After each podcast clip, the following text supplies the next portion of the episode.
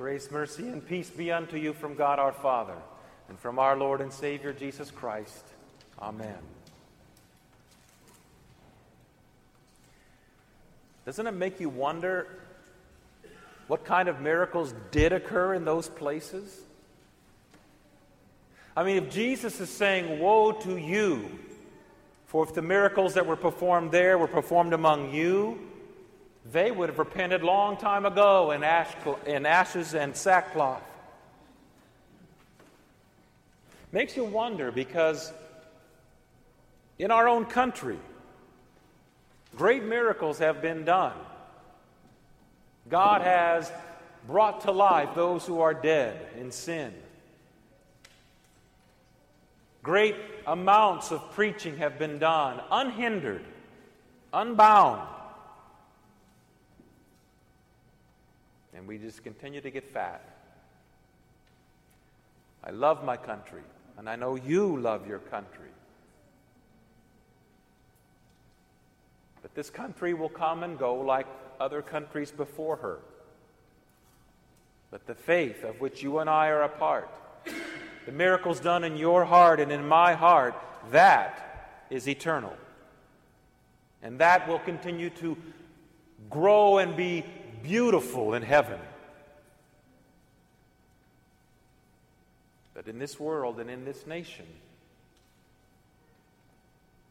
we don't know how much longer.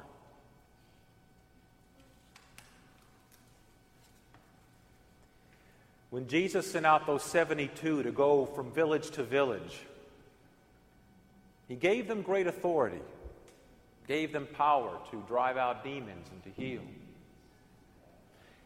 When they came back, do you notice what they focused upon? In the text, they come back and they focus not upon how many people heard the word of God, how many people hearkened unto the voice of the Good Shepherd. They rather fixed upon only, wow, what we did when demons left at the power of your word. Now, one could say, well, they're really talking about the fact that people did come to know the Lord Jesus, and demons were driven out in that sense.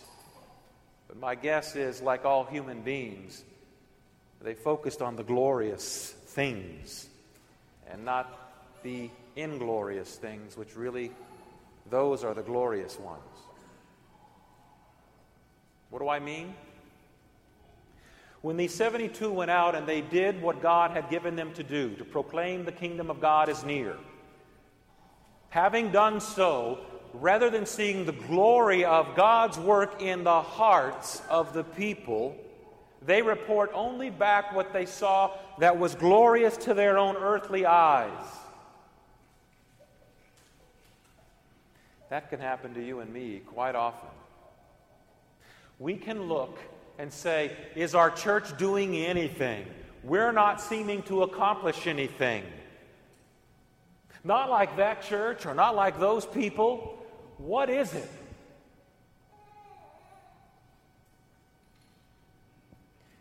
Do you marvel at the fact that you are a believer? Do you marvel at the fact that God took your heart of all hearts and resurrected it? And made it His and called you by name? Do you not marvel at the fact that He did this in this church or through that gospel? And if that gospel was good enough to have converted you and brought you to faith, it is pure and good enough for those in this world. Problem is, like those places of which Jesus spoke in the gospel reading and pronounced woe unto them, our own country could be pronounced woe unto you, O America, if the miracles that were done for you were done in Europe they would have repented long ago in sackcloth and ashes, or Africa, or in Asia, or in South America.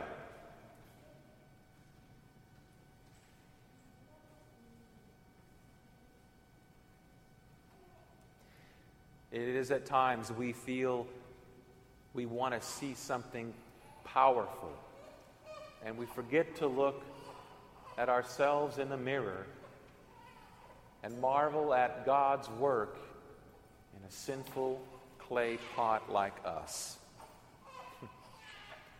that God made us his believing child. And that he did so through means that the rest of the world looks at and says, ah, that's old fashioned, antiquated. That's old school and bygone era stuff. No. It is the same kind of stuff that will convert homeless people. It is the same kind of stuff that will convert young people. It is the same kind of stuff which can make an old person come to faith who has denied it all their life. It is the kind of stuff that makes one who is dead alive. That doesn't change. In fact, that's the key in this text. After Jesus having sent out the 72 and they return, Jesus affirms the fact that yes, he has seen Satan fall from heaven like lightning by God's power. But don't marvel in that, he said. Marvel that your name is written in the kingdom of heaven. Marvel that you have been converted.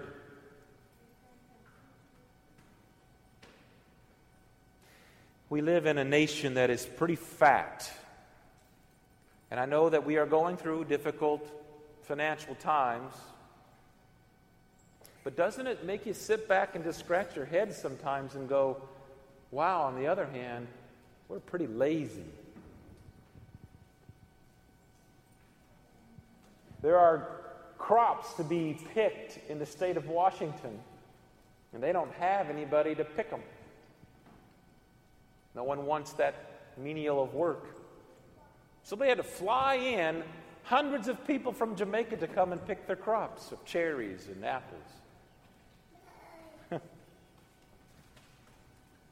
we have dozens of churches and thousands of opportunities. And yet, no matter what church, we don't have enough pastors. Is it viewed as too menial? Is it viewed as unglorified?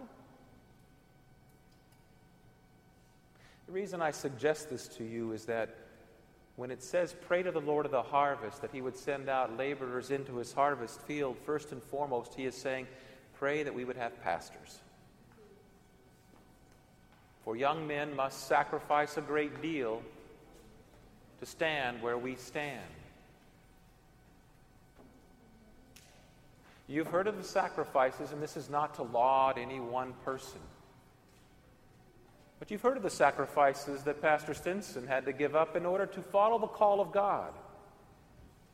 As an engineer, well established in his career, having attained a good reputation, he laid that all aside for the sake of God's call.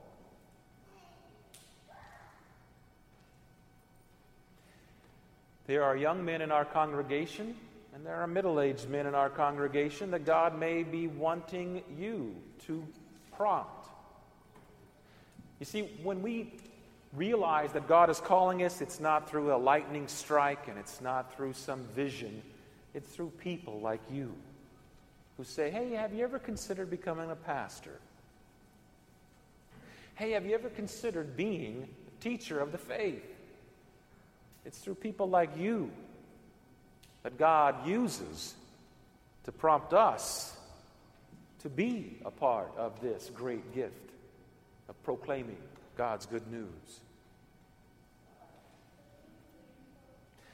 The second part of that is this you, you, my brothers and sisters, are part of that that God is sending out into this mission field. How long has it been since you have invited someone to come to your church?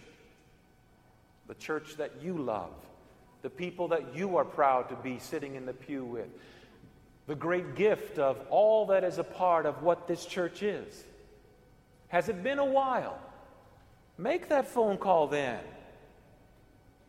Stop by and see them. Put a bug in their ear.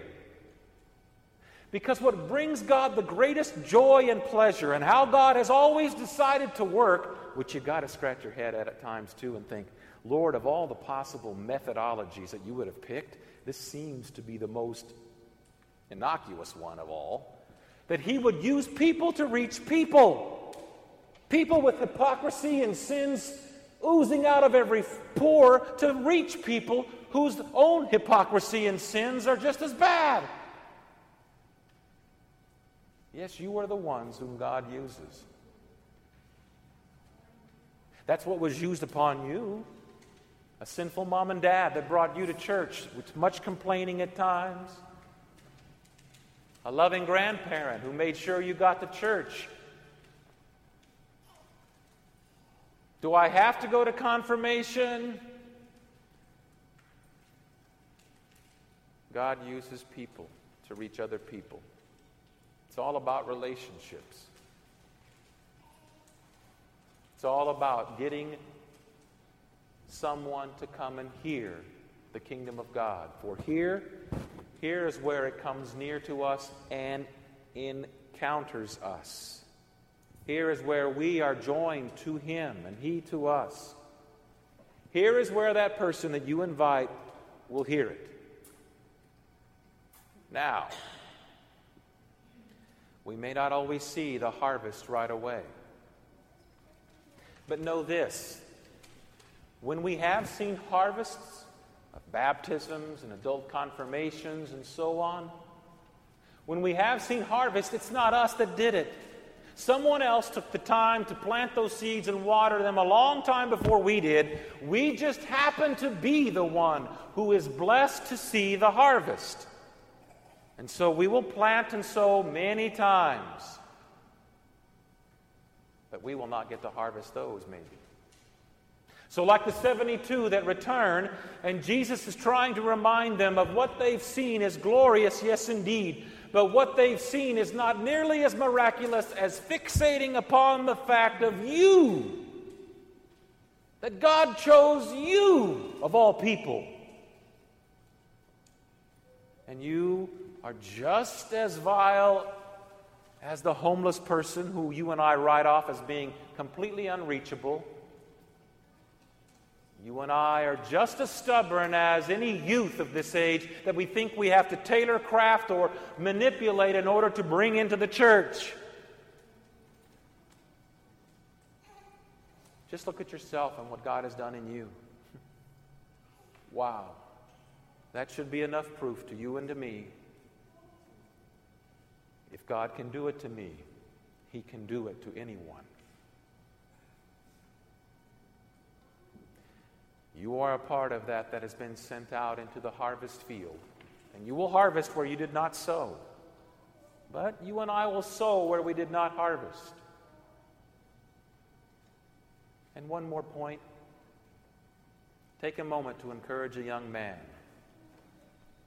to encourage even a middle aged man to consider that God might be calling him into the office of holy ministry so that our grandchildren can have pastors too. In the name of Jesus, amen.